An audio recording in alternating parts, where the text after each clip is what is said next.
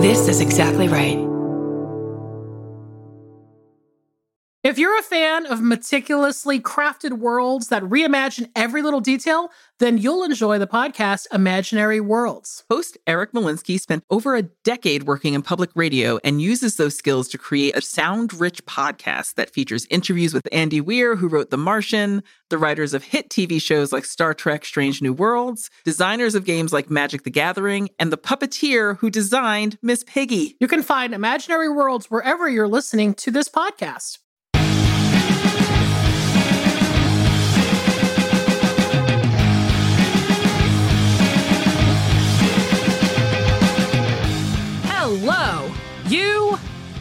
Me and you. Welcome to another episode of I Saw What You Did. My name is Millie. I'm Danielle.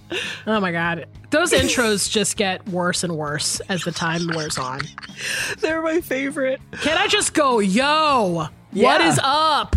Like, that's what I really, because that's how I greet every one of my other friends. So, Do it because that is how you greet everyone. And that's also worked for MTV Raps for like a decade. So good to know I have something in common with the ONTV Raps. But what's going on with you today? How's it going? doing all right. I went for my my annual exam this morning, which I feel like I know that doctors specialize.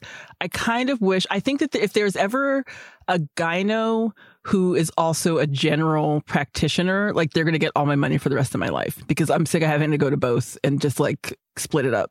Wait a minute. Okay. Because I was going to say, like, when I was in Atlanta, I had this doctor for a really long time that did both. And it was the the opposite. Like she was my primary care, but she was also a gyno. And then she kept like pressing the gyno issue. She'd be like, Well, you know, if you want to get a pap smear, I do pap smears. And I was like, oh. Cool, good to know. And then she would say it like every time I would go in there, she'd be like, Yo, by the way, if you need, I'm a gyno too. And I'm like, Okay, I was I didn't mean to tell her like I'm seeing someone. Like it's cool. Like I don't need the pap smear from you. I just need all the other stuff. But I love this like hard sell car salesman approach. I'm fairly certain she's not listening to this podcast, nor will. And in fact, I don't even know if she's practicing medicine, but yo, she was like a legendary freak. Um, yeah. So she was the like Atlanta, like she was the in town doctor that took like no insurance. So basically, like, it was like everybody's like doctor. If you were like in your 20s and you didn't have health insurance, she would see you. Okay. Nice. And I went and saw her for like a really long time. I actually did have insurance at one point. Like when I started working in my mid 20s, I had I actually had health insurance. So, but I still went and saw her because I was like, yo, I've been seeing her since I was like 18. But she was a freak, man. She was like, she was a wild dresser. She I had like it. wild clothes. She kind of had this like real um Uh, her attitude she had like no bedside manner. Like for a doctor, she had zero bedside manner. And she was really blunt, really like, yo, you need to do this like immediately. Like, and it would create this like fear. And then she would hard sell you on the gyno stuff. And I was like, yo, No. legendary freak. That's not someone that you can have like between your friggin' legs like that, doing like the was blunt like, I, I don't sell. need this bluntness down there. I need like, I need somebody who's basically a Borscht Belt comedian. That's who I need to be. And and luckily, I have found that woman now. My gyno in LA is that woman, and she is the fucking greatest. I love her so much. But yeah, it, I couldn't take that attitude. Uh, but that's so funny that you mentioned that you want like an all in one because for the longest time I had access to an all in one. I didn't use it. So And I've never heard of that, but now I'm thinking maybe I don't want an all in one for that exact reason because then you're constantly having to weigh which one you need. I'm just lazy enough that, to not want to drive to Cedars Sinai more than once a year is, is really what it comes down to because it does not matter how many times I've been there. I have never gone to Cedars and been able to go directly to where I need to go without calling the office and being like, yo, I'm in the parking garage and I'm lost. I get more lost at Cedars than I do anywhere else on this planet. Yo, Cedars is insane. And I, and I speak of this from fucking tons of experience because, you know, a few years ago when I was sick and I was at Cedars, I was there for like two and a half weeks or something. And it was basically like, yo, even to this day, my parents were like, it was a fucking nightmare coming to see you. Like, basically, like, we didn't know where we were. Uh, we ended up parking at the mall and just walking over. Like, we couldn't figure it out. So we went to the Beverly Center and just walked there. It's Oh, I did that once when I came to see you. I did that. I was like, I don't know, because they'd moved you out of like, I think it was like they moved you out of ICU into your room. Yeah. And I came to see you and I was like, all right, she's in this new room. It'll, it'll be easier because it's like an established building. And then I went and I'm looking, I'm like listening to Google Maps and I'm trying to do that. And I was like, I, I don't know. I don't, I'm just going to park at the Beverly Center. Park at the Beverly it's Center. the only way to Walk, do it. to, walk past Eggslut, which is so disconcerting to Oh walk past on your way to like see an ill friend. Like, can we keep can we keep the sluts tucked away for a minute? Not not to sex shame the egg, not to sex shame the egg, but just sincerely. That's always been a curious name for a business to me, but that's LA in a nutshell. Their businesses are fucking wild. They're wild. So I went I finally fucking figured it out, but I was just like, oh god, this place is so confusing always. And then I almost got in a fight at the elevators. Because as you know, I'm not a, a fading violet by any stretch.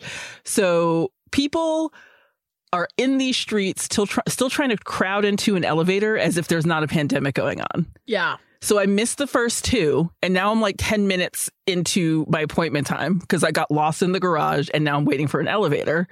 So when the next one came around, four people started mobbing it and I was in, you know, front of the line. So I went in and I just, I held my hand up and I said, I'm not standing in this elevator with more than three people. And everyone kind of looked at me and then like two people kind of sheepishly got on. You're at a fucking hospital. Don't you know that we're not supposed to be doing this if, if anywhere but here?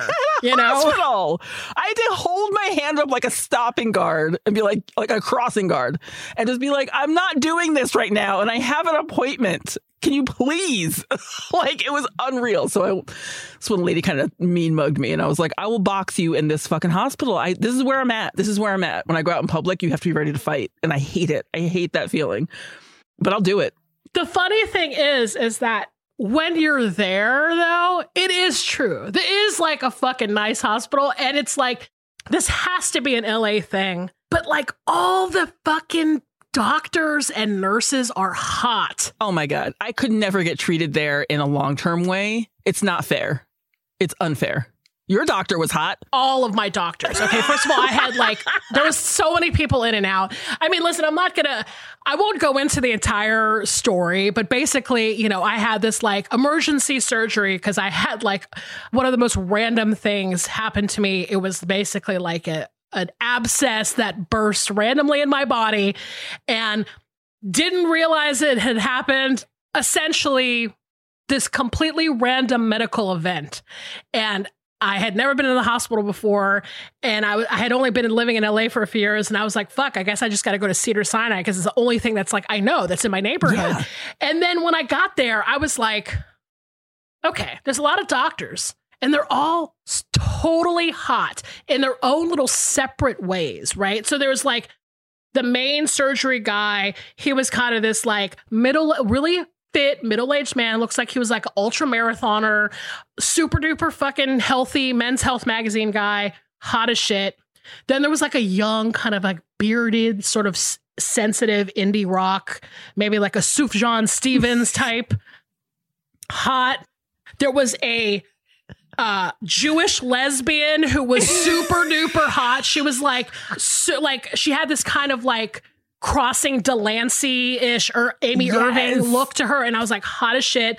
Then there was like a young Asian woman. So it was like everybody was hot. Everyone. And I'm like going, "Man, y'all are seeing me literally at my worst and I don't really know how to feel like." I, like you're like I am the game of operation right now, basically, and you are just seeing me here with my little bowl cut, just doing my thing on the table. It is disconcerting. My gyno is hot. Like it's just it's it's disconcerting. Is it a woman or a man? It's a woman. Okay. Yeah, but it's just like that's just I think part of how you get hired there. I don't know. Maybe it's an LA thing. Have you ever had a man gyno? No, Yeah. I you know I think I'm a pretty open minded person. I, say man wouldn't- gyno. Sorry. I, I, I, what the hell's wrong with me? I meant male gyno. Continue. I like man gyno. Man gyno. It Sounds, like, a. like a rare dinosaur breed. well, when we did the dig. Um, we came across one of the only man gyno fossils ever found. Man gyno. Anyway. I Uh. wouldn't. I wouldn't have a man gyno. I don't know. I don't know. I feel like it's. You know, I've never even. I haven't interrogated it, so I'm going to think about it. But right now, my feeling is no. No. no. But one thing that's cool is I've, I think, I feel like we've been alive long enough now to see changes in gynecology, which I never thought would happen. I thought like by the time I was in there and starting this journey, they just figured everything out. But one thing that's great is, and this has been happening for a few years now, they now ask if you're experiencing intimate partner violence, which I think is so smart. That's the only time that some people have where they're alone. Yeah. know, like where they don't have their partner possibly breathing down their neck if they are experiencing that. So I really love when they ask that. I always get a real big kick out of my gyno asking me if if I want an STI check. And, you know, usually I'll say yeah, just because it's like a baseline. But she also knows that I have not boned in ages. So we just both cut. That's where the borscht belt of it comes in, where I agree with Yeah. you. Because like we, she's like, "You want an STI check?" Blah blah. like we both start laughing, and I love it. But the breast exam has changed. They don't Yeah. recommend that you do it at home anymore. Yeah, I asked about that too the last time I was in there. I was basically like, oh, so we're not. I mean, I, th- I was like, is this like a TSS situation where everything that we learned in the 80s about women's health is just wrong? Like, I'm like, oh, there's there's no TSS. We're no longer checking in the shower. You don't even have to get PAPs every year unless you have an abnormal PAP or something. It's like you get them every three years now. It's crazy. it's wild. So that was that's always very interesting to me to kind of say, all right, well, let's see what's going to be new the next time I come in. And this time it was great because it was just very quick. The the stirrups have changed. Like the stirrups are not those like um, clanky metal ones anymore. They have like socks on them now. Oh wow, yeah, yeah, yeah. Maybe it's just cedars, but it was very, it was a very Probably. comforting situation. And I realized at that appointment that I don't have any normal socks since I've lived here for a few years and I wear Birkenstocks most of the time. I, you know, I just don't wear socks pretty much all year round. So I have like two or three pairs of thick wool socks that I wear when I go back east to visit during the winter. And then the only other socks I have are gift socks. So like Sarah will send me socks for Christmas or something. And so I'm in the stirrups and I scoot down and, you know, my doc's chatting with me and I just kind of glanced at my foot and noticed it said on one foot it said fuck you and on the other foot it said you fancy bitch. And I was like, oh, damn. Like, I need to get my adult sock game in order. this is not okay for her face to be so close to this rude sock. I'll give you a little tip from somebody that has to go to hospitals once in a while because now I have to get MRIs every four months. Super fun. I would stash a pair of those like. You know how like Pilates socks have those like grippy things on the bottom? Just go buy some at Target or something and just put them in your bag. That way you have them f- for literally any situation. It doesn't even have to be going to the- the doctor or going to the hospital. It could just be like, I'm at my friend's house and yeah, I have to take my shoes off because, you know, they're uptight or something like that. I don't want to walk around in bare feet. Or, oh, like, oh, look, I'm in the park and I have to like parkour off that tree. Let me put on my slippy socks. Yeah. Put on those like little grippy socks. Uh, I stash them in my smart. bag. In fact, usually at Cedars, uh, they probably do this in other places too, but they give you grippy socks to wear. But I don't like wearing them because it's uh, too painful, man. and It's they're too- ugly as fuck. They're like they're ugly as fuck. I'd rather pick my own. You know what I mean? That's a smart idea, though. I'm going to keep some in my glove compartment because I don't carry a bag anymore. So I'm just going to keep them Well, in my put car. them, put a, stuff them down in the front of your pants. As you Uh, do. And then, eh, you know, it'll save you the indignity of wearing a fuck you, you fancy bitch um, pair of socks so- in the stirrups. You know me, and I'm not easily embarrassed. I wanted to crawl under that table. I was like, oh, God, Danielle, like you leave the house once a month and this is how you act. I think not right. that's, I think they've maybe seen worse. Uh, ho- hopefully they have. It ain't right. The real question, though, I must ask you since you did visit Cedars is did you get that cookie? You know, I got that fucking cookie. Did you get the cookie cookie, though? I got the chocolate chip one. Did you get the one that was in the pan? Yes. Because I went down, the building I was in had the coffee bean in it. And then if you walked over, it was one with the Starbucks in it. This is the most LA conversation I think I've ever had. I'm sorry, I had to talk about the cookie. No, it's great. so I went I went to the other building intentionally because I went and I'm like, "Ooh, I'm outside. I've got I was wearing three masks. PS. I had my own surgical mask and then I had my regular Aranum mask over it. And then when I got there, they're like, "And we need you to put this over one of those." And I'm like, "If I take either of these off, I'm not feeling as protected." as So I just put it on over the two. So I had three masks on like a fucking maniac. And I'm just like, like I'm like, I'm out. I'm out here in these streets. Like I was just like, I'm doing it. so I went to the coffee bean because nobody has made me coffee in months. Like I might, like I just do it all myself at home all the time. Yeah. Um, so I went and got some goddamn espresso because I don't have espresso at home. And then I went over to the other building. I got the cookie. You know, it's funny because first of all, I won't. I've talked about this on another podcast, so I probably won't tell the actual cookie story. But that Cedars cookie is some is totally incredible, and I'm jealous you went to a coffee bean because I love the ice Yeah. and the, the coffee bean ice. That, That little cr- crushed- the cr- yeah. crunchy pellets. Ah! Yeah. that was like the highlight of my month. It takes so little now. But I also feel like you should tell the cookie story. Even if people have heard it before, it's a good story. Okay, they may not have, they may not have, but I'll I'll tell it anyway. When I was in I was an inpatient at Cedars, they give you food. if you're allowed to eat, uh, they give you food. monsters. And what what'll happen is is that they call down to your hospital room and say like, "What do you want for breakfast, lunch, and dinner?" And so it's always kind of like a random selection of crap. Like, and they always kind of over give you food, which I love, um, because they're just like, "Well, you can get eggs and bacon, and we'll also give you applesauce and you know hash browns, and you know." And I'm just like, "Oh, okay." If it's free, although it's not free because you fucking pay out the ass for healthcare. But uh, I was like, I'll take it. And then my coworker Liz, who lives in LA and has had two children at Cedars, was basically like, she she asked me how I was doing, and I was like, yeah, I'm still still in the joint. And she was like, did you get that cookie? And I was like. What? And she was like, There's a chocolate chip cookie that they serve only at Cedars, and it's the greatest cookie I've ever had in my life. And I was like, Okay. So when when the the call came the next day, I realized you could get the cookie for lunch and dinner. So I was like, fuck it, I'll get it for both meals. I don't even know if I can eat this. I don't know what's going on with me medically. I just had a random health event. can It I eat been- a cookie right now? it could have been caused by chocolate. You don't know. you know, yeah. I could have a chocolate chip cookie stuck in my abdomen right now. I have no idea. So I ordered it. And when I tell you this cookie was good, I don't think it really truly captures how good this cookie was. First of all, it was baked in a fucking cast iron lodge pan. hmm It came in like a fluted thing and it was so unbelievably good that I just was like I have to get like two of these for every meal. like, can you get it? Can I get it at breakfast? And I just kept thinking to myself, like, I don't know if I can eat this right now, but I'm eating. I'm double timing. Like, I don't give a shit. And then when I left, my coworker, you know, she was like, "So how was it?" And I was like, "Oh man, that cookie's incredible." She's like, "Guess what? You'll never have that cookie again unless you're an inpatient at Cedars." And I was like, "Wait, they don't even sell it like."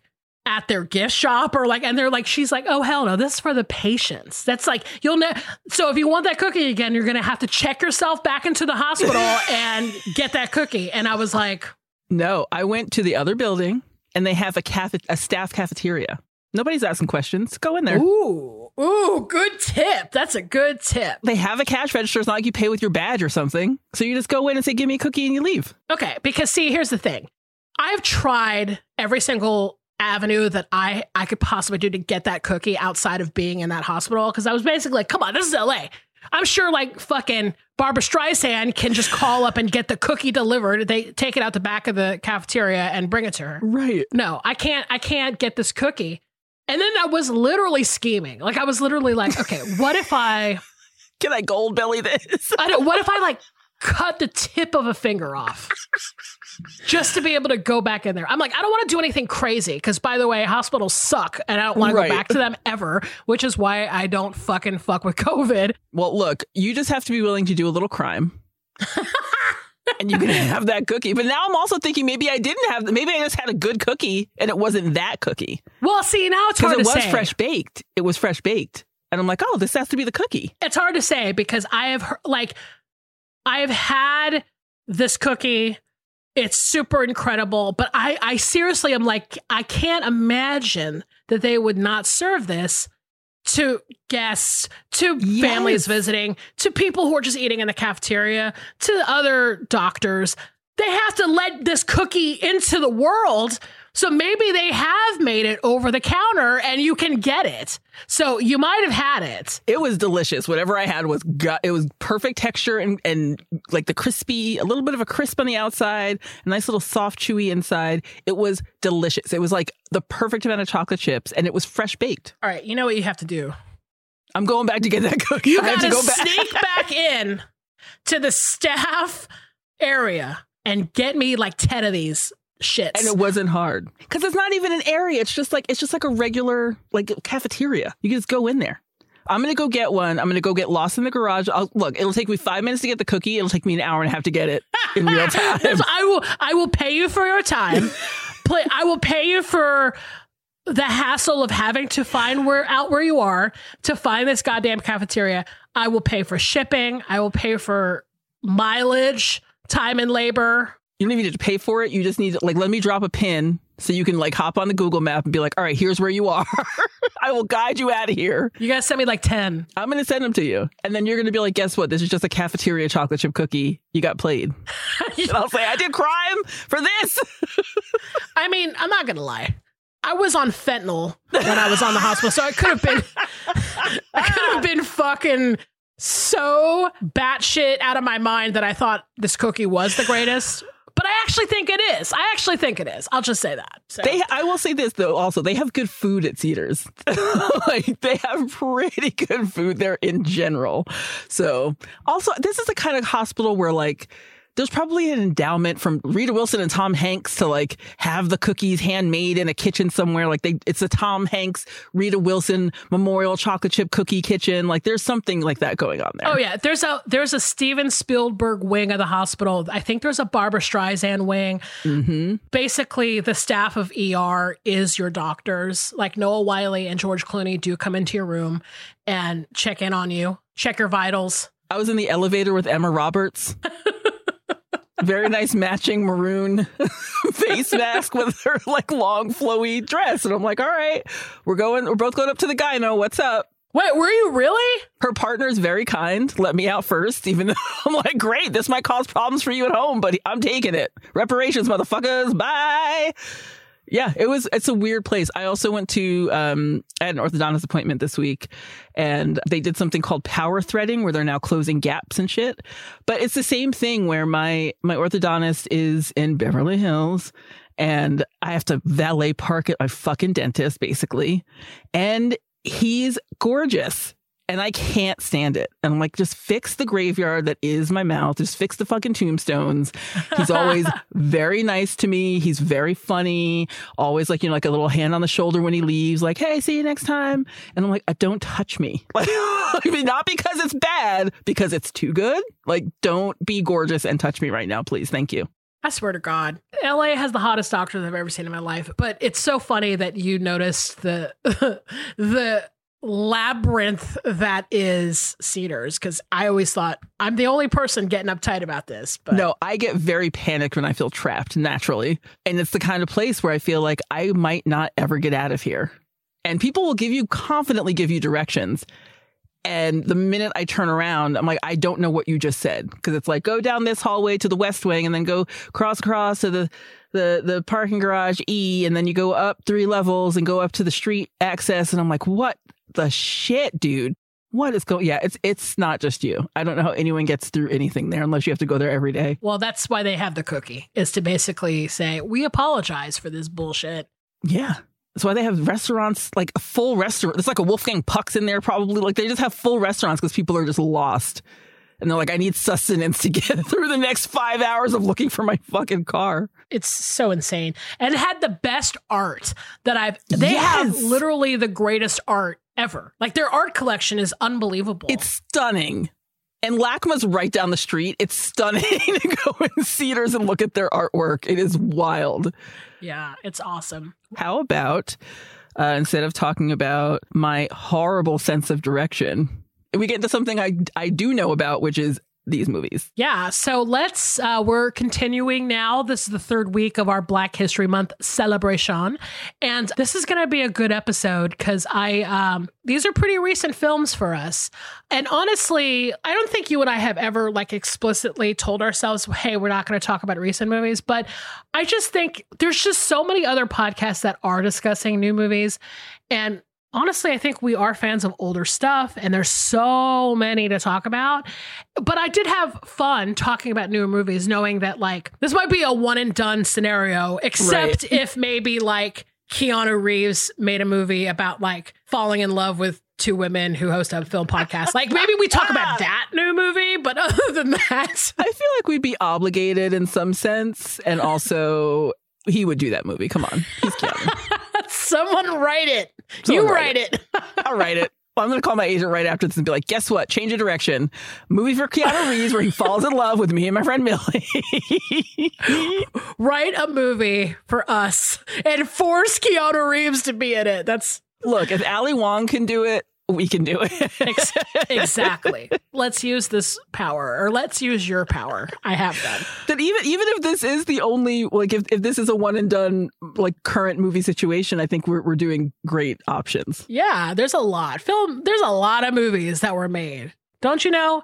But let's talk about the theme then for this week. Yeah, do you want to tell them and then I'll get into some background? What's our theme? So the theme for this week is called British Steve McQueen is the real king of cool. That is right. We will also refer to American Steve McQueen by his nationality. This is not a singling out, but we need to know who we're talking about here when we're talking about the real king of cool. well, and that's the funny thing, too, is that like so much has been said about the American Steve McQueen that we felt like making that distinction that we're talking about the other guy. And whatever, no shade to American Steve McQueen white Steve McQueen, if you will. Um, but you know, he is one of those types that you know I think people have talked about and do talk about as being you know he is called the king of cool, right? Like that's his right. his nickname. And I'm guilty of this too. I remember when people would be like, "Hey, the new Steve McQueen movie's out," and I'd be like, "What? There's like a new Steve McQueen movie out?" His animated corpse. And I'd be like, "No, dummy, the other one." So they got holograms. yeah, he's like in a movie with like Emma Roberts and Timothée Chalamet. What? That'd be horrifying, I, by the way. Don't do that, Hollywood. Would he be, their granddad? It would be terrible. Uh, but this Steve McQueen, our British Steve McQueen, our real king of cool, has just had such a hold on me since I started watching his films. Like I just love him as a filmmaker. And I think that he's he does really kind of cool thematic movies that are built around emotions and that are built around look and feel. Like it's a very he makes very visceral movies to me um, for better and for worse as we're going to get into here. Mm-hmm. um, but i just really adore him. And again much like the the preemptive message I gave with Steve King. I don't know if he's popping off on Twitter. I sincerely doubt he is, but I don't know if Steve McQueen has said some problematic shit since we've recorded this. I don't know. But as of this moment and as of this recording, I adore this dude. And let's get just a little background on him because I think it's it's kind of fascinating. I've read so much about him, and there are a few things that really just stood out that I think people probably should know if they don't already. But first of all, Sir Stephen Rodney McQueen was mm. born in London to Grenadian and Trinidadian parents. Um, he's 51. He lives in Amsterdam with his partner and their two children. And I love there's this interview that that I'm going to reference quite a lot in this synopsis of his life, but he did an interview with The Guardian and the writer Decca Aitkenhead. And he said that he lives in Amsterdam because no one comes here, so I'm never bothered. Like he's just so salty. I love it. He's like, yeah, yeah, the schools are great for my kids, and no one bothers me. and also, I think his partner is Dutch as well, so that probably plays into it. And I'm sure that you know him. Uh, some of you, he's he's the star of a very popular GIF where he fake claps his hands together at the Oscars. I don't know if you remember. Do you remember that? When he did that, Millie? I don't actually. Look up that gif right now. Someone put it in the chat. I want to see it. Now I maybe I have and I just didn't know it was him. How did I not know Well, this? I'm going to give the backstory while we look for it because Okay. the story is this is when uh, 12 Years a Slave won Best Picture, Best Writing. It was released in 2013, won a bunch of awards in 2014. At the Academy Awards, apparently the story is that John Ridley, the screenwriter, had beef with Steve McQueen over screenwriting credit. So when Ridley won the award, he walked past Steve McQueen without acknowledging him. And then he also did not acknowledge him in his speech. So Steve McQueen goes on to do the fakest clap of all time. His hands I'm are not watching even it right now. like his hands are not touching. He does not look happy for this man at all. He is just so salty. I love it. It's amazing, right? This is At the. Academy Awards, this is like teenage high school level reaction on the world stage. We'd love to see it. We'd love to see it. So that is, I just, I think, I think he's hilarious. Unintentionally, um, he also uh, he won his first Oscar with Twelve Years a Slave, which won Best Picture in 2014, and also made history for that reason because he's the first black man to win Best Picture.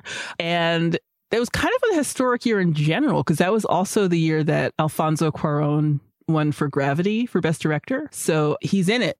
He's in the mix. Um, but he has he talks about a lot of the difficulties he had at school because I think that, and the reason I bring this up is that not only is it heart wrenching and brings you kind of closer into his life, even though he's not really a very, um, he's not necessarily private, but he really only likes to talk about his work. You know, like he's very direct and focused in that way. But when I read this, it just kind of like, it really tugged at my heart and explains a few things. So essentially, in this Guardian article, he says, and the and the article is called like um, Steve McQueen and his secret shame. He says, and I quote: "By the age of thirteen, one class of academically gifted kids had been creamed off for special attention. Then there was three C one class for like okay normal kids, and then there was three C two for manual labor, more plumbers and builders, stuff like that. McQueen was put in 3C2. At first, he says mildly, I don't know why, maybe I deserved to be, and seems about to drop the subject. Moments later, he says, That inequality, I fucking loathe it with a passion. It's all bullshit, man. It really upsets me. And then to continue, and I know this is a long quote, but bear with me. when he went back to present some achievement awards 15 years later, the new head of the school admitted to him that the school had been institutionally racist. This did mm. not come as news to McQueen. Quote, it was horrible. It was disgusting. The system, it was absolutely disgusting. It's divisive. It was hurtful. It was awful. School was painful because I just think that loads of people, so many beautiful people, didn't achieve what they could achieve because no one believed in them or gave them a chance or invested any time in them. A lot of beautiful boys, talented people were put by the wayside. School was scary for me because no one cared, and I wasn't good at it because no one cared. At 13 years old, you are marked, you are dead. That's your future. So heart wrenching, right? Yeah. And it really explains to me, it explains a little bit about why so much of his filmmaking is about being evocative about real human emotion. Because he's clearly like a very deeply feeling person who has gone through some strife. And the other thing that he revealed in that article is that he was dyslexic and he thought it made him stupid. And he also had a lazy eye, so he had to wear a patch.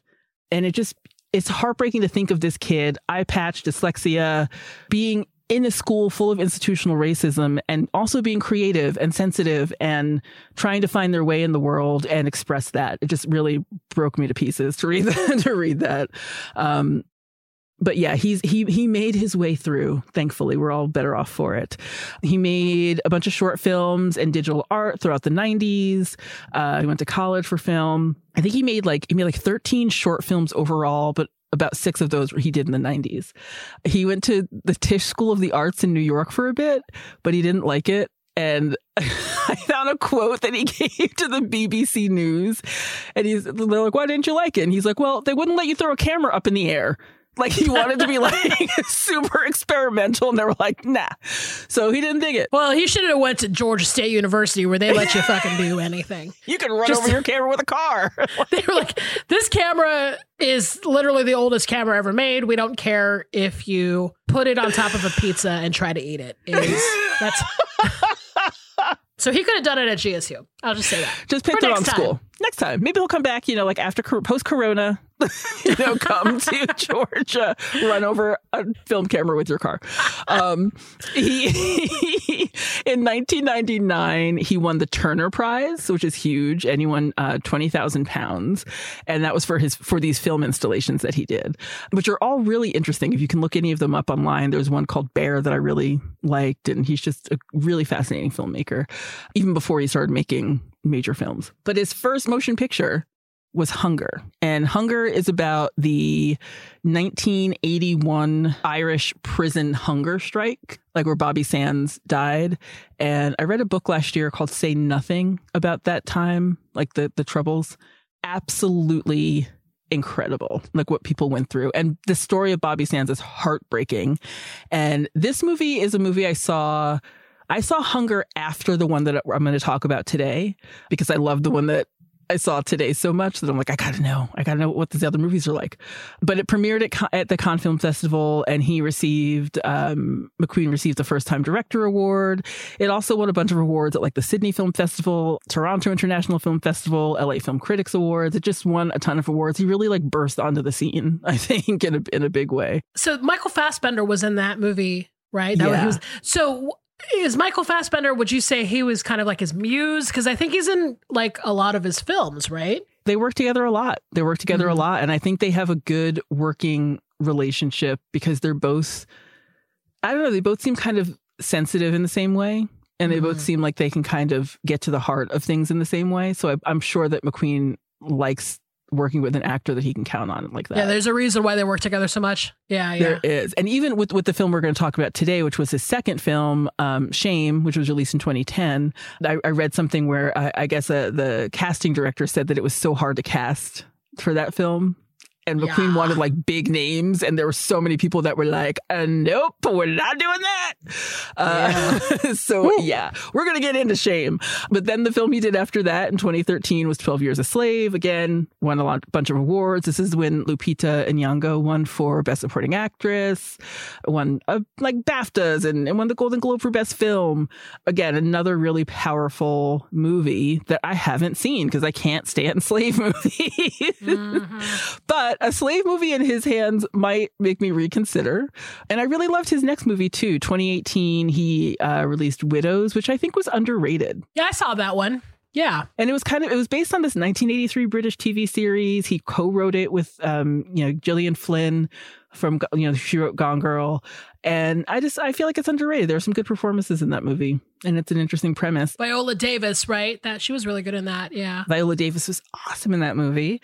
And um, then he last year released a series of films under the Small Axe title, which we're going to talk about today as well. Yes, we are. He is just like, he's prolific and interesting and just takes his time to tell such human stories.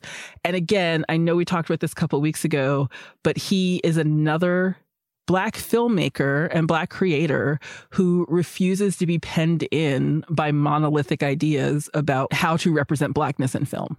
And so he does it in a way that is so natural to him that it can't help but tell different stories. Like when we talk about Small Axe, I think that's something that I really want to talk about a lot because the Small Axe films are just stunning and telling stories that I think a lot of us had never heard of or knew about, but just represented a part of Black culture that is so intentionally, like he just treats it so intentionally beautifully and just really brings a lot of the life of the story out for me in those ways. Yeah. He's definitely one of the best working filmmakers of mo- the modern era, in my opinion. I just think he's super talented and, like you said, just really good at conveying emotion and character. And um, I'm super excited to talk about him. So I'm awesome. Jazz, we're doing this episode.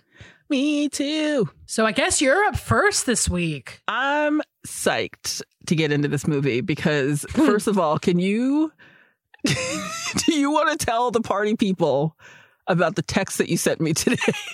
Yes, I'll I'll read it verbatim. The one that I sent to you because I was like, I don't even know. Uh, I said, "You got me rewatching Shame in my parents' house, which is pure evil." I love it so much. I love it so much. Not intentional, but hey, take one for the team.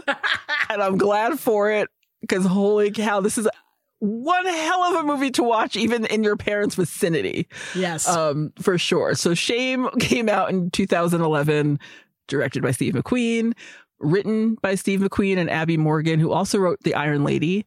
Uh, she wrote The Iron Lady. Um, and the stars Michael Fassbender and Carey Mulligan. Uh, also features Nicole Beharie. I'm trying to help you. How are you helping me, huh? You come in here and you're a weight on me.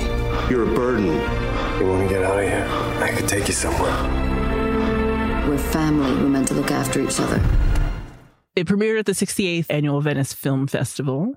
Uh, it has an NC 17 rating. Mm-hmm. Roger Ebert gave it four stars, but he also said he wouldn't see it. He probably wouldn't see it twice. Like he loved it. Truer words have literally never been spoken. That's how I felt. Where I was like, man, this movie is fucking great, but I don't think I can ever watch it again until your friend makes you watch it for a film podcast you're doing together. You. But this is also why I feel like I'm maybe on a watch list because I've rented it twice this year alone. And I should just buy it because like every couple of years I'm like, man, that movie's fucking great, and I just want to watch it again. Guaranteed watch list. Oh gosh, but it's it's it's great. So so Ebert, much like Millie, was just like excellent. Probably wouldn't put myself through this again unless it's for a podcast. And then there was a there was a writer um, who was writing for Mubi. I'm going to try with this name, Ignatiy Vishnevetsky, uh, and they said every scene is ladled with big dollops of cinema's most respectable cop out. Ambiguity. Shame wears its emptiness like a badge of honor. McQueen is trying for banal blankness, and though he succeeds in that respect, you kind of wish that a filmmaker, and one with a background as an artist at that, would aspire to do more than just say nothing. And I could not disagree with this review more. and we'll get into that. Um, oh, the other cool thing Steve McQueen was a war artist, he went to Iraq. Oh wow, that's interesting. Um, so the synopsis of this film is Brandon Sullivan, played by Michael Fassbender, is this New York executive who also happens to be a sex addict. And when his sister Sissy comes to town, what happens? That's right, all hell breaks loose. So Like, like every movie we ever talk about, all hell breaks loose. All hell breaks loose. And what's wild is that, like, th- so this is a film that has been deeply praised for its reflection of sex addiction, which is something that's mostly made fun of in our culture. Like people are kind of like, sex, how can you be addicted to sex?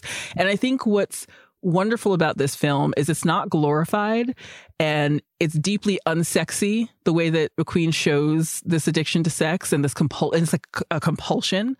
And I also think that that Fassbender was perfect for this role for that reason because he's equal parts hot and creepy.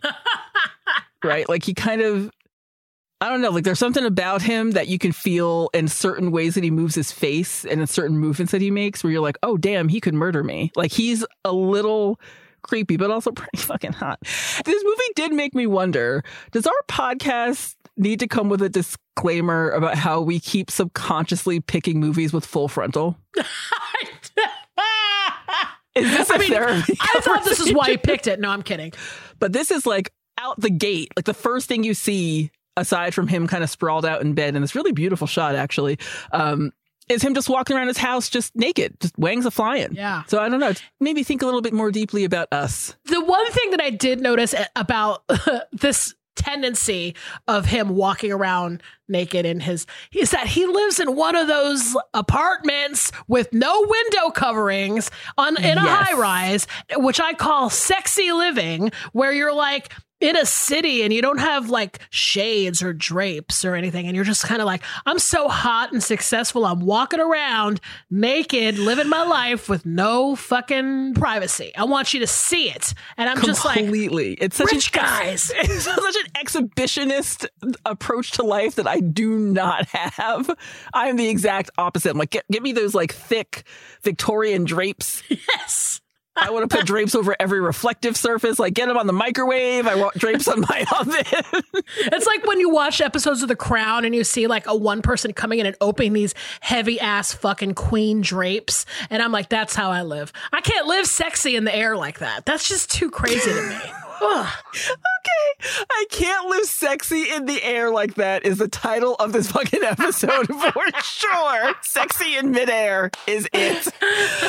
oh gosh. But I know what you mean. And it freaks me out. Every time I live in a city and I see those buildings, I do wonder who lives there. And is it the Brandon Sullivan sex addict? it's like I don't understand.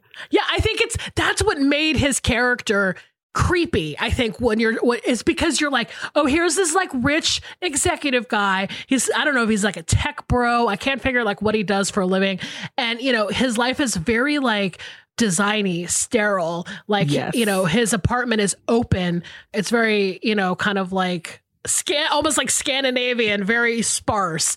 And I'm just sort of like, wow, that is such a way to live. You know, like I'm just like, that's so weird to me. Like, And there's like a cool blue hue over everything, so it makes it seem icy and cold even more so than it is. And there are parts of this movie where there there's shouting matches happening in the apartment, but you can't hear from the outside, which seems again like this is where I'm sometimes able unable to suspend disbelief because I'm like, there's no apartment in New York where you can't hear your neighbor fart. And then I realized, well, if you're rich, you probably don't have to listen to your neighbor's fart. Like these are those sexy buildings. this is sexy living, and you don't have to hear your neighbor showers. Um, or oh god, I lived in an, an apartment in Harlem once where it had one of those like air vents across the apartments, and or like an alley kind of air vent thing going on. And my neighbor's bathroom was right next to my bedroom window, oh no. and I don't know what was happening, but there was a 20 minute kind of uh, uh, an excision of mucus every morning. oh my God. And I didn't know how to live after that for a while. like to wake up to that sound every day for a couple of years really did something to me. Too intimate. Yeah, I hear you. Way too intimate. So he's doing the sexy living and he really I, I feel like the opening scene of this movie is so important, not just for setting the tone, but for understanding this character. And in the opening scene, he's on the subway, sees a woman sitting in a street in a seat across from him. He's looking at her, it's kind of flirtatiously. She's engaging, they're smiling. But the camera holds on the both of them as you realize his intensity and his relentlessness is creeping her out. And then she stands up and he stands up behind her and puts his hand next to hers, where you can visibly see her rings, her engagement rings her wedding rings. Uh, and then he follows her off the train, loses her in the crowd. But I was kind of left feeling like, holy shit, this is part of the compulsive element of sex addiction where he literally cannot stop himself. Yeah. And this woman was giving all the signals of like, I am uncomfortable now. Like this, this was flirty and cute for a minute. Now I'm freaked out. And he couldn't control it. And it was really, again, like a, a silent scene. It's just so fascinating. Just silent scene that just kind of really undercut to me the very meaning of like who we're dealing with here. Uh, Cause right after that, he goes to work and he jerks off in the bathroom. And it's like he really can't stop it. Like he just, it's just not the act of physical sex. It's thinking about sex and looking at, you know, objects of desire and having to jerk off at work and like just really, it was very compounded for me. And there's a, there's a point where he goes on a date with a coworker, Marianne, that's Nicole Beharie. And as they're standing at the subway at the end of the date, there's an ad for like a strip club hanging between them at the subway entrance. So you kind of also get this feeling that like, sex is everywhere, which we all know. like we all live in this in this culture. Um, but what is it like when sex is everywhere and you're a sex addict? What is that like? So it's just something very I don't know, there's something very sad immediately sad about this character to me. And you know, there's the kind of expected thing of, you know, he he has a hard time forming like sustainable relationships with people and sustainable connections with people, including his sister, Sissy, who we are going to get to in a moment, um, has a startlingly confusing relationship with her that is chock full of boundary issues. they are so naked around each other, but he can't connect to himself i think is kind of also what's happening. Like i don't see a lot of introspection going on there. Um, and he's almost fueled by such this like this animalistic kind of urge. And then you see him interacting with people and like you can see the mask that he has to put on to get through the day. But yeah it's just again very very interesting. I like little details about this movie like the fact that um, the music he listens to a lot of classical music. And one of the songs he listens to the most one of the pieces he listens to the most is bach's uh, aria da capo, which is the same music that Hannibal Lecter listens to. mm, funny how that works out sometimes. same piece. So yeah, so Sissy, his sister, calls and is like trying to get to him. he's instantly ignoring he's ignoring her in the beginning of the film. Like she leaves messages and then she just shows up and he's like what are you fucking doing here? She's like i tried to call you and tell you i was coming. But one thing that i thought was cool about this uh, character because it's not just about him is that I read an interview with a psychologist or a comment from a psychologist who said that this character had borderline personality disorder. And according to the Mayo Clinic, it's a mental health disorder and it impacts the way you think and feel about yourself and others. It causes problems functioning in everyday life. It includes self image issues, difficulty managing emotions and behavior, and a pattern of unstable relationships is usually involved. So once that psychologist kind of put that out there and I was watching this film, I'm like, yeah, that makes sense because this, this, character is a mess in a lot of ways and emotionally unable to connect in the same way as her brother, but the damage is clearly different. One of the first scenes we see with with Sissy, uh, who's played by Carey Mulligan, who's just again kind of a really fantastic actress that is underrated in my world. like I don't think she's underrated by the world, um, but I've really enjoyed a lot of the stuff I've seen her in. And the first scene we see with this character, Sissy, is her like pleading on the phone with a partner, like with her boyfriend, to like you know, please don't leave her. And it's just so heartbreaking, so sad. And her brother's listening to this and like, he can't comfort her. Um, it's just, it's very strange, very strange. And she does say something towards the end of the film that clarifies a couple of things. She she leaves him a voicemail and says, you know, we're not bad people, we just come from a bad place. Because the other interesting thing about this film to me is that they never go back to the start to talk about how this began. Right. For yeah. Brandon or like what exactly is going on with Sissy.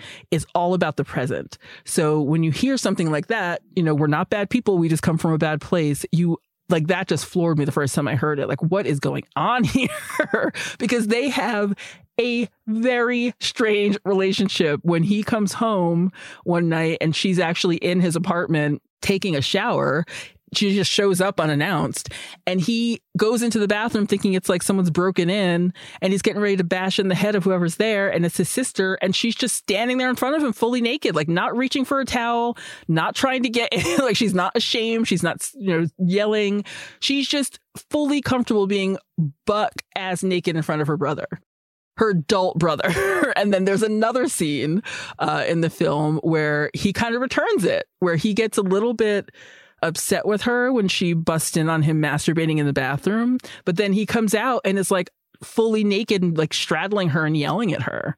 And it is just such a violent and angry relationship on his part and so confusing and sad and traumatic from her part. So I just, yeah, I don't know what you think about that. Yeah, it kind of it kind of goes beyond because a lot of times when I see this kind of thing, I mean, we ta- we kind of talked about this in the uh, foot cigarettes uh, episode when we talked about like me without you. You know, I did not come from a naked household, so I don't know what it's like to like sort of just walk around naked in front of my family members. I we do not do that. Um, no. But it, it, I realize that I did not grow up like other people grew up. But I think there's something different going on. And and maybe that there is an ambiguity in the movie with that that I would have maybe liked to have heard about. But also, I gotta say, like the fact that they don't talk about it is it's the provocative. It makes people think like, what is the deal here?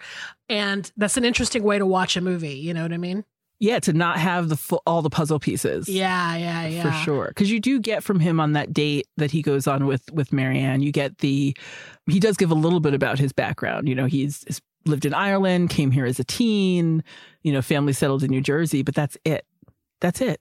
So what happened in Ireland? What happened here? Like you just don't know. Well, and also too, just this sort of like dichotomy of of these two characters being that it's it's almost like uh, if we're talking about a guy who is promiscuous sort of sexually and he keeps a lot to himself.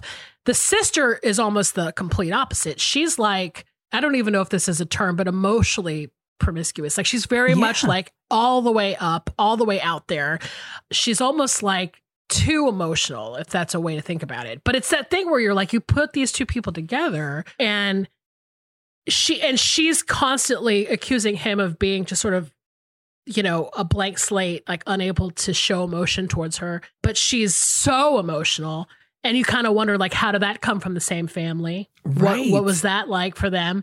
But ultimately i think that she is disruptive to his life for not just so he can have his addiction but it's also that he i think feels some level of responsibility for her and he she's kind of like a moral center if he has one at all Right. and the fact that she's in his life means that he has to think about his actions and he has to think about like what he does and who he is and i don't think he wants to you know what i mean Exactly. He wants to live in his ice cold little box and check out. And that's what works for him. It's not a life, but it's what works for him and passes as a life for him. And there are just like there there are moments in this movie that I think really I don't know, that kind of exacerbate that feeling because there is a point in this movie where it gets dark. Like it goes real dark and does not come back from the darkness. it stay, goes dark, stays dark, it goes into the cave. But before that, there are moments where, you know, and again, like to kind of re- refer back to that that movie critic who didn't like the quietness of this film. I kind of appreciated that subtlety, um, which is probably why I've watched it more than once because you know there's there's things like this beautiful scene of Brandon running down this avenue and he's barely looking at oncoming traffic as he crosses the street and he's you know trucks are exiting from the post office and it's kind of a like a there's a recklessness to his life even though he presents himself as very controlled he feels very reckless in those moments and i think that's the subtlety you know that that you get from mcqueen you know that you don't have to say everything and spell everything out if you're looking for moments like that Yeah. Well, I I gotta tell you, like this, I did not. I saw this movie when it came out, and like much like Roger Ebert, I was like, yeah, uh, that was a lot. I mean, that was a lot in a way that I was like, God, I felt fucking like. I, it was just, and it's a testament to how good this movie is. Where you're like, man, that's so intense and so uh, gut wrenching. I can't watch it again. But then, yeah, I had to watch it again and watch it at my parents' house. But at the same time, there was that scene of Sissy and Brandon fighting on the couch and they're kind of yelling at each other and they're super close to each other's faces. Like the two actors, Carey Mulligan and, and Michael Fassbender, are very close to each other's face. And they're basically like having like a big fuck you argument to each other. And that scene was so fucking good to me. Like I was just watching it again, going, man, like these are two great actors. This is a great film. And then it lingers on it, it basically holds that really tight shot of the two of them and mm-hmm. then when it's over i think he gets up and then Carey Mulligan kind of turns her face and you can just see like a tear that had fallen down. And i was like wow that's such a that's such a great moment. I mean it's a hard moment because you're watching two people fight but at the same time like as a movie i'm like man this is a great movie. Absolutely. Like yeah, like those th th those tender parts of these characters that only peek the surface a little bit and they go right back down. Like, cause he does the same thing in, the, in a scene where he's watching her sing. You know, he just has one tear that he's able to let fall down his face and then he locks it back up again. And I agree completely. There, there was, I have to, tell, I have to tell you that there was a day right around Christmas. You know, like I guess it was around the holidays. I don't know why. I don't know why. And I kind of regret it. In one day, I watched Shame, The Hours, and because I'd never seen it, Breaking the Waves. Wow. It was the most morose day of my life. Wow. I- yeah, that's quite like a one. quite a triple you got there. I felt like one. And by the end, I was like, ah, I, I got to watch cartoons or something. I don't know what to do here. but I love this film. And even though you had to watch it at your parents' house, did, did you feel like it was worth watching it again? Or, Oh, absolutely. I mean, this this is the thing that I always catch myself doing, and then I immediately think, why did I think that ever? Which is that I only should watch movies once, you know? And I actually do not believe that. In my general life, I totally believe in watching movies over and over and over again, especially at different points of your life. If you haven't seen a movie since you were a kid, watch it again. It doesn't matter what it is. But yeah, this was a movie where I thought, yeah, I don't know if I can see it again. And I told myself I probably wouldn't. But then when I did, I was like, why did I ever think that? Because this movie is so great, considering that it was NC 17. And um, I think it still managed to like be seen by a lot of people yeah. you know, I think that as a filmmaker, it really kind of put him on the map in a different way. Like it really made him. I mean, he was really doing like very. I mean, he he made like this incredible art film that's in line with like other kind of storied NC seventeen ish type of films. You know, because you know when they get to an NC seventeen rating, you're like, ooh, what's going on here? You know, what I mean? Exactly. So- it's so good and i think it's so effective at what it's trying to tell and in a weird way i don't think this is a spoiler by the way there's no resolution or there's you're you're kind of left going like what happens next hmm is so interesting Agree, agree, agree. Oh, that makes me happy. Yeah. yeah no I'm, I'm glad you picked it despite the fact that i was like i can't be watching this um three-way right now with my mother in the other room watching a cbs sitcom and my dad like snoring i just it feels patently fucked Oh, up no. That that does feel kind of wrong. but that's I'm what so headphones are for i guess is at the end of the day So, Exactly, exactly. I also think that it's we've picked movies in in the Steve McQueen oeuvre that are at different ends of the spectrum. totally so I am psyched. Let's give some ads and then we can talk about your film. Millie, tell us what your Steve McQueen pick is. I will. My movie for the theme of British Stephen McQueen is The Real King of Cool is a movie from 2020. It's called Lovers Rock, directed by Steve McQueen. The story spoke to me because it's sort of in my soul. That music, um, growing up, um, hearing that music as a, as a young child. Um, you know, when you're a certain height and the radio is, is above you, or you know, smells and of food, and you know, it's one of those things which is sort of you know ingrained in me as a Londoner. Um, and it's something which needed to be spoken about, really, because it's sort of a history that could get lost. I wanted to put it on film. So that was Steve McQueen, just a little bit of an interview from him talking about our movie today. So this film is part of an anthology film series that was made by Steve McQueen, and it's called Small Axe, like we talked about before. The name Small Axe comes from a Bob Marley song, which is obviously um, reggae is a big part of this particular film. But he had been workshopping this idea for like over a decade. And at first, I think he thought it would probably be a TV series, but then he decided that he could actually make it five separate films. And so Lovers Rock is the second of those films. And essentially, Small Axe is a series that tells five different stories of these West Indian immigrants that are living in London, roughly from the years like 1960 to the 1980s. And a lot of it is based on real life events. Like um, every episode is kind of points to something that happened in real life, including I think the last one does talk about school. And I think a lot of the stuff that you spoke about with Steve McQueen's school experience is actually in that episode. So that's really interesting. And so the interesting thing about telling the stories of West Indian immigrants is that, you know, Steve McQueen himself is of Grenadian and Trinidadian descent. So this actually feels very personal. It feels personal, at least from my eyes, that, you know, he would make this. And a brief synopsis of Lover's Rock is that it takes place in an entire night at this house party in South London where a West Indian woman is celebrating a birthday and a sound system, which is called Mercury Sound, performs in the living room. And the entire movie is basically about this one night of the party and the guests of the party, including this woman named Martha, who's played by an actress named Amarah-Jae St. Aubyn. She arrives to the party with her friend and eventually meets and connects with this man named Franklin, who is played by Michael Ward. Now, I love movies that happen all in one night or like in one event. You know how you have those movies that come out that are just like one entire night?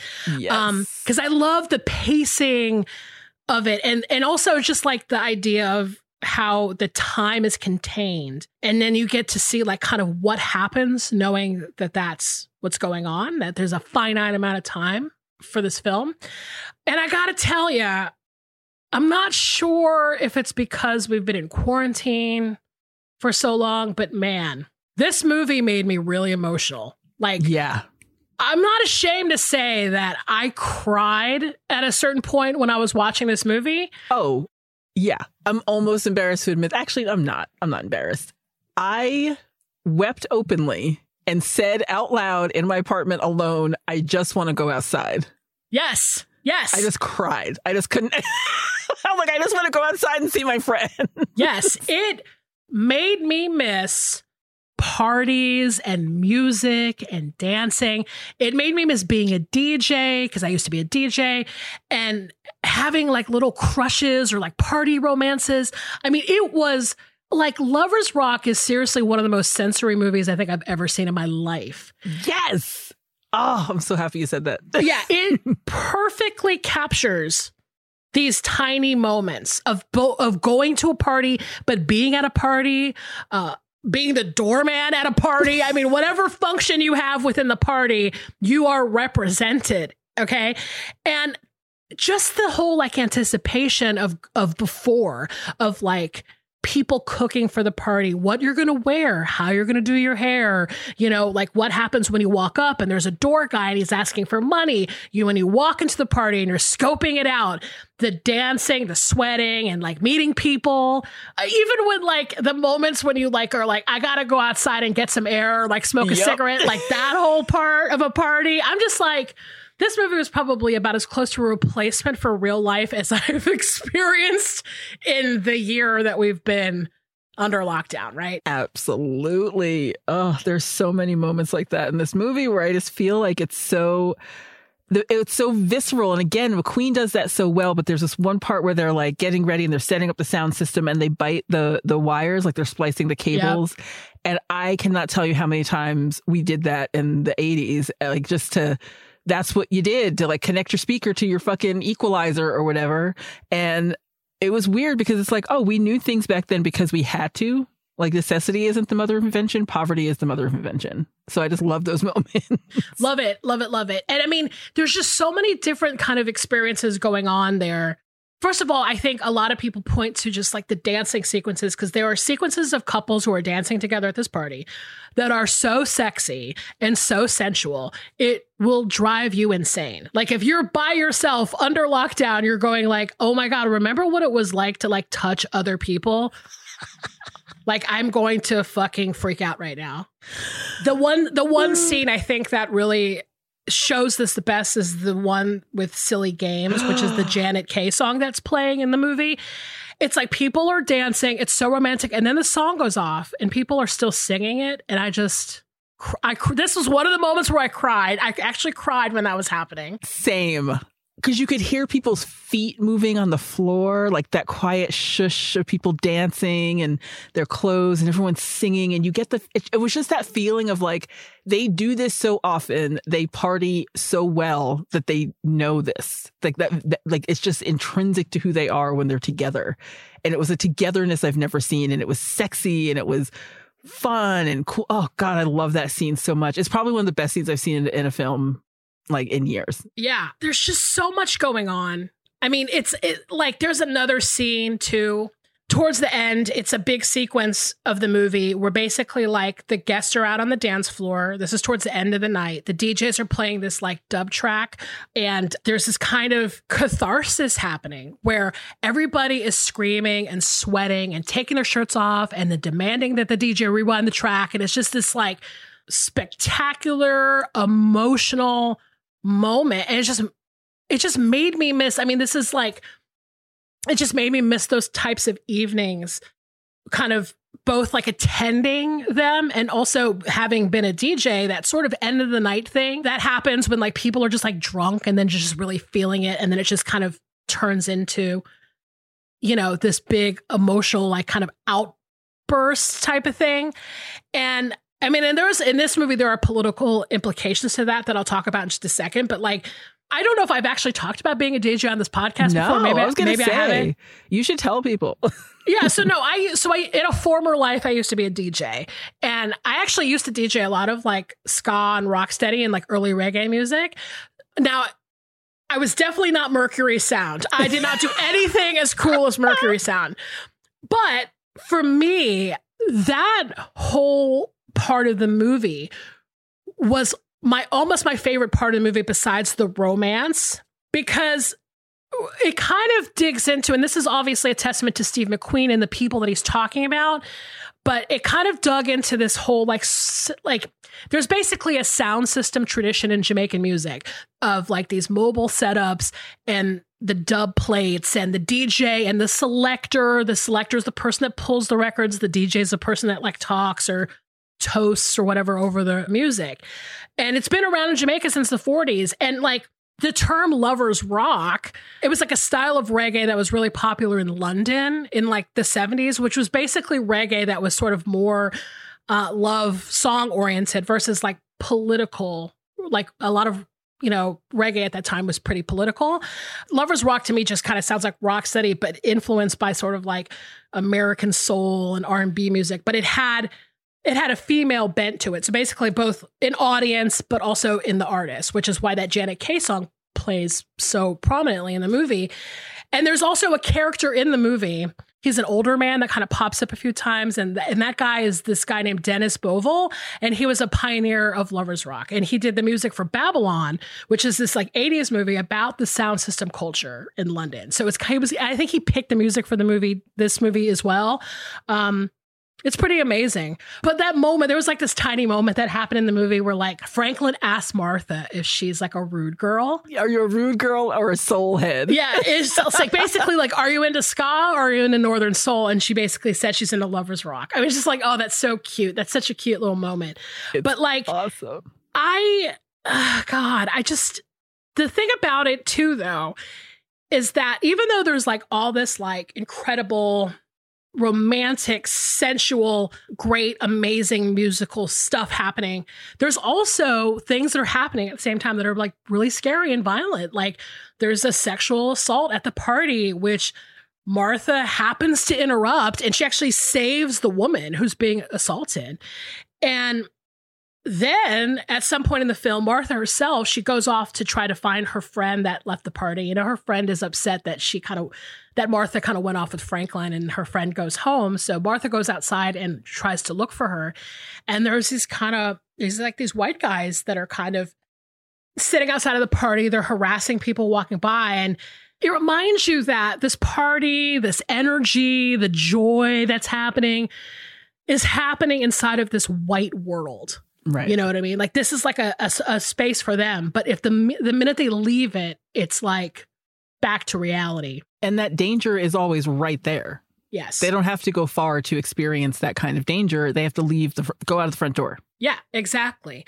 So I think that's ultimately what I think the last scene, that sort of catharsis moment is about, which is that it's kind of the cements who these people are in a way. It's like there's this group of people, they're immigrants, these like West Indian or Caribbean people who are living in South London. They're unified, they're trying to live their lives and like retain their culture and music and and food and their heritage and that i think ultimately is what is so interesting and compelling about this movie and with Small Axe. And that's the thing about Steve McQueen is that I love that he kind of chose to highlight them and this period of time because I think I think a lot of Americans certainly don't know this about England. They don't know the influx of West Indian immigrants that came into England you know around like the commonwealth the the the caribbean countries that were in the commonwealth. I don't think a lot of americans really kind of know about all that. So i just think it's so fascinating for him to have done something like this to, to do this series but ultimately lovers rock which is just such a such a great movie. I just love it so much it is incredible i feel like um i am 100% patty the friend that leaves uh, beef patty I wouldn't have seen half of that shit. I'd be like, you know what? You're cool. I'm out. Call me if you need me. But I just love so much. There's these these little tiny things in the movie that two in particular that were very very interesting to me and talking about that lineage of you know that Jamaican and Caribbean lineage and West Indian lineage in London when Franklin and Martha are talking on the couch at one point, the same conversation where he asks her if she's a, a rude girl or a soulhead. And he's like, you know, where are you from? Like, what's your family name? And she's like, what about you? What's your family name? And he says, Cooper. And she says, we don't have any Cooper in my family. So it's almost like they're checking each other out to see if they're connected somehow or like related. And like you realize, holy shit, like these are this is a group of people who have come from a place where they have experienced, you know, smaller communities and lives. And it's entirely possible that there is some crossover in their families. Yeah. Even in London. So that was just a small sentence, like it's a couple of sentences that just were saying so much more than that. Um, which again, McQueen awesome at that. He excels at that. And then there's another thing that I, I, I kept noticing throughout the film where usually when when people use terms like code switching, they're talking about like, you know, for example, like as a black person, I can talk to my friends one way, but I talk to my boss another way. Right. But there was an intense code switching going on here. And I'm going to speak with the language and the words and the terms and the slang of my West Indian, Caribbean, Jamaican lineage. Or then when they're speaking to, you know, to other people, it was very pointedly like upscale British accent.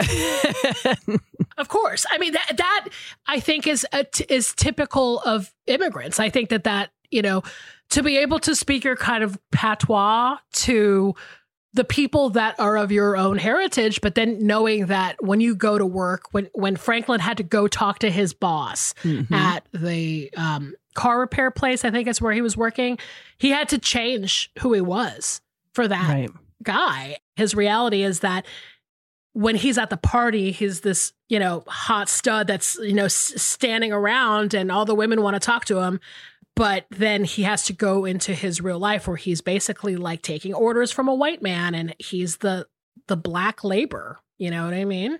It's yeah, interesting. I love that. I lived again like just those little tiny moves are just so just make this so heartfelt and so it, it, it filled me with longing i gotta say. It really did. There are a lot of parts of this that made me miss parties um in particular, but mostly made me miss friends and connecting with people. And that spark that you get from talking to a stranger or doing something out of your comfort zone or like you know it just those little beats. Um, i also really loved there's a, a guy that shows up at the party that also made me realize how much i don't miss parties because there's definitely a point where i'm like oh yeah these people also exist at these parties. And he's like doing what i what i've been calling in my notes um, a grief skank like he's just like dancing around in grief and like the grief skank. The grief skank. I don't know how else to describe it because it's not dancing, but it's no. not not dancing. That's right.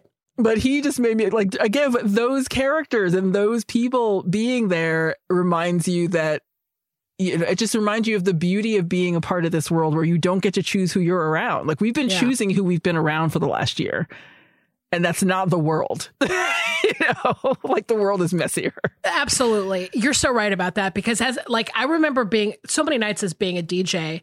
I you know, I for many years I DJed at this gay bar named Mary's in Atlanta and I was t- like t- typically the last one out. you know what I mean? Right. So I would DJ until like maybe three o'clock in the morning. And it is so interesting to observe the things that happen at the beginning of the night and then at the end of the night. And who's left at the end of the night? Who's been smoking weed all night long and having and drinking red, red stripe and and being fucking completely wasted?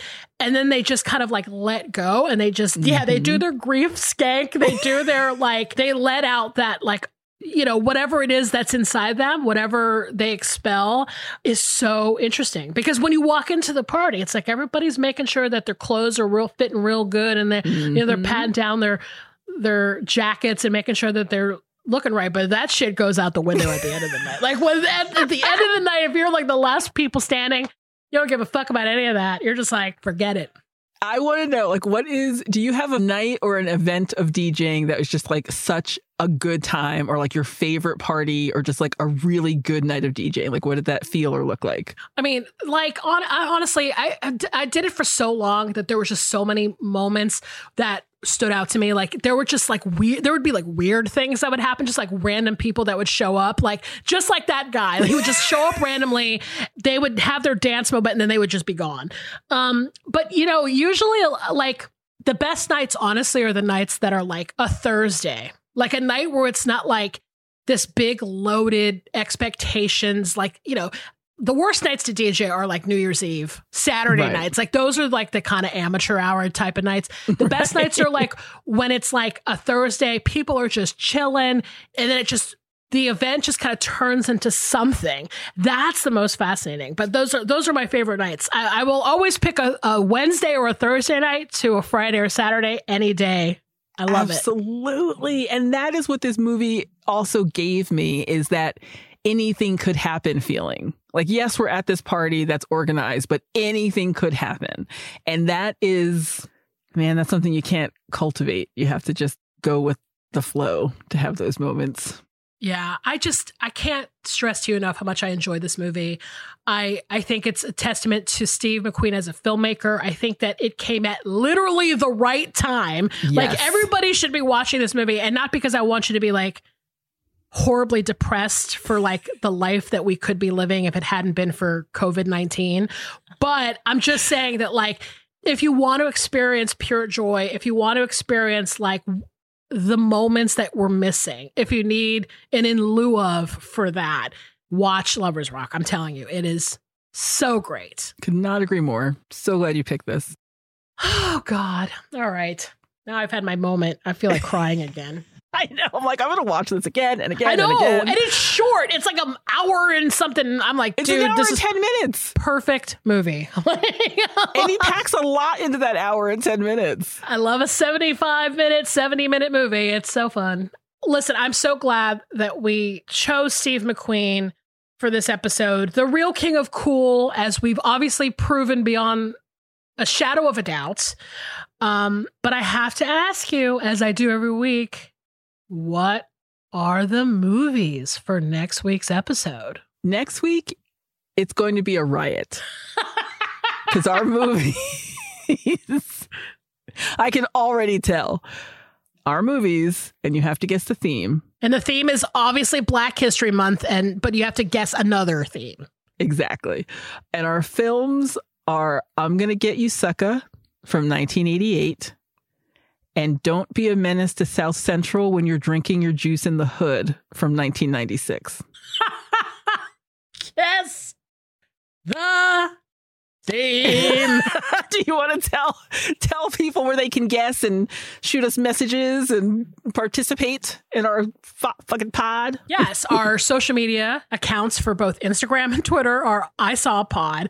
Our email address is I saw what you did pod at gmail.com. Feel free to tweet at us, to tag us and stuff. We love everybody who's been writing to us and, you know, just kind of sending us messages. Um, it's been so great hearing from you. Honestly, you guys are so fucking nice. It's kind of unbearable. I love it so much. We love hearing from you. And we also love when you when you review and rate the show. It helps more than you know. And again, everyone has just been so kind and thoughtful and we just love love when you're so nice to us. Yeah, my, apparently my mom is reading those iTunes reviews, which is horrifying, but she's I'm doing it. sorry. What? Oh yeah. She she will Like, frequently pull out her phone and be like, "Oh, do you want to read a review of the podcast?" I'm like, "Could you not right now? This is too weird." Mom. No. I don't even know if she knows what a podcast is, so I'm actually kind of I'm like really impressed that she even has the app.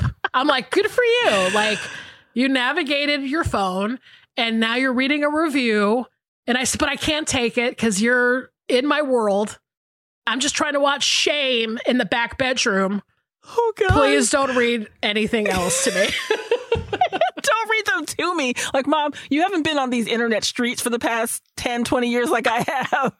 We don't need to read those. don't read comments. Like I, I have to teach them the basics of the internet. But anyway, in spite of all that, we love the niceness of our listeners and everybody that's taken their time to, you know, talk to us. So thank you so much. And until next week, See you guys then. see you later.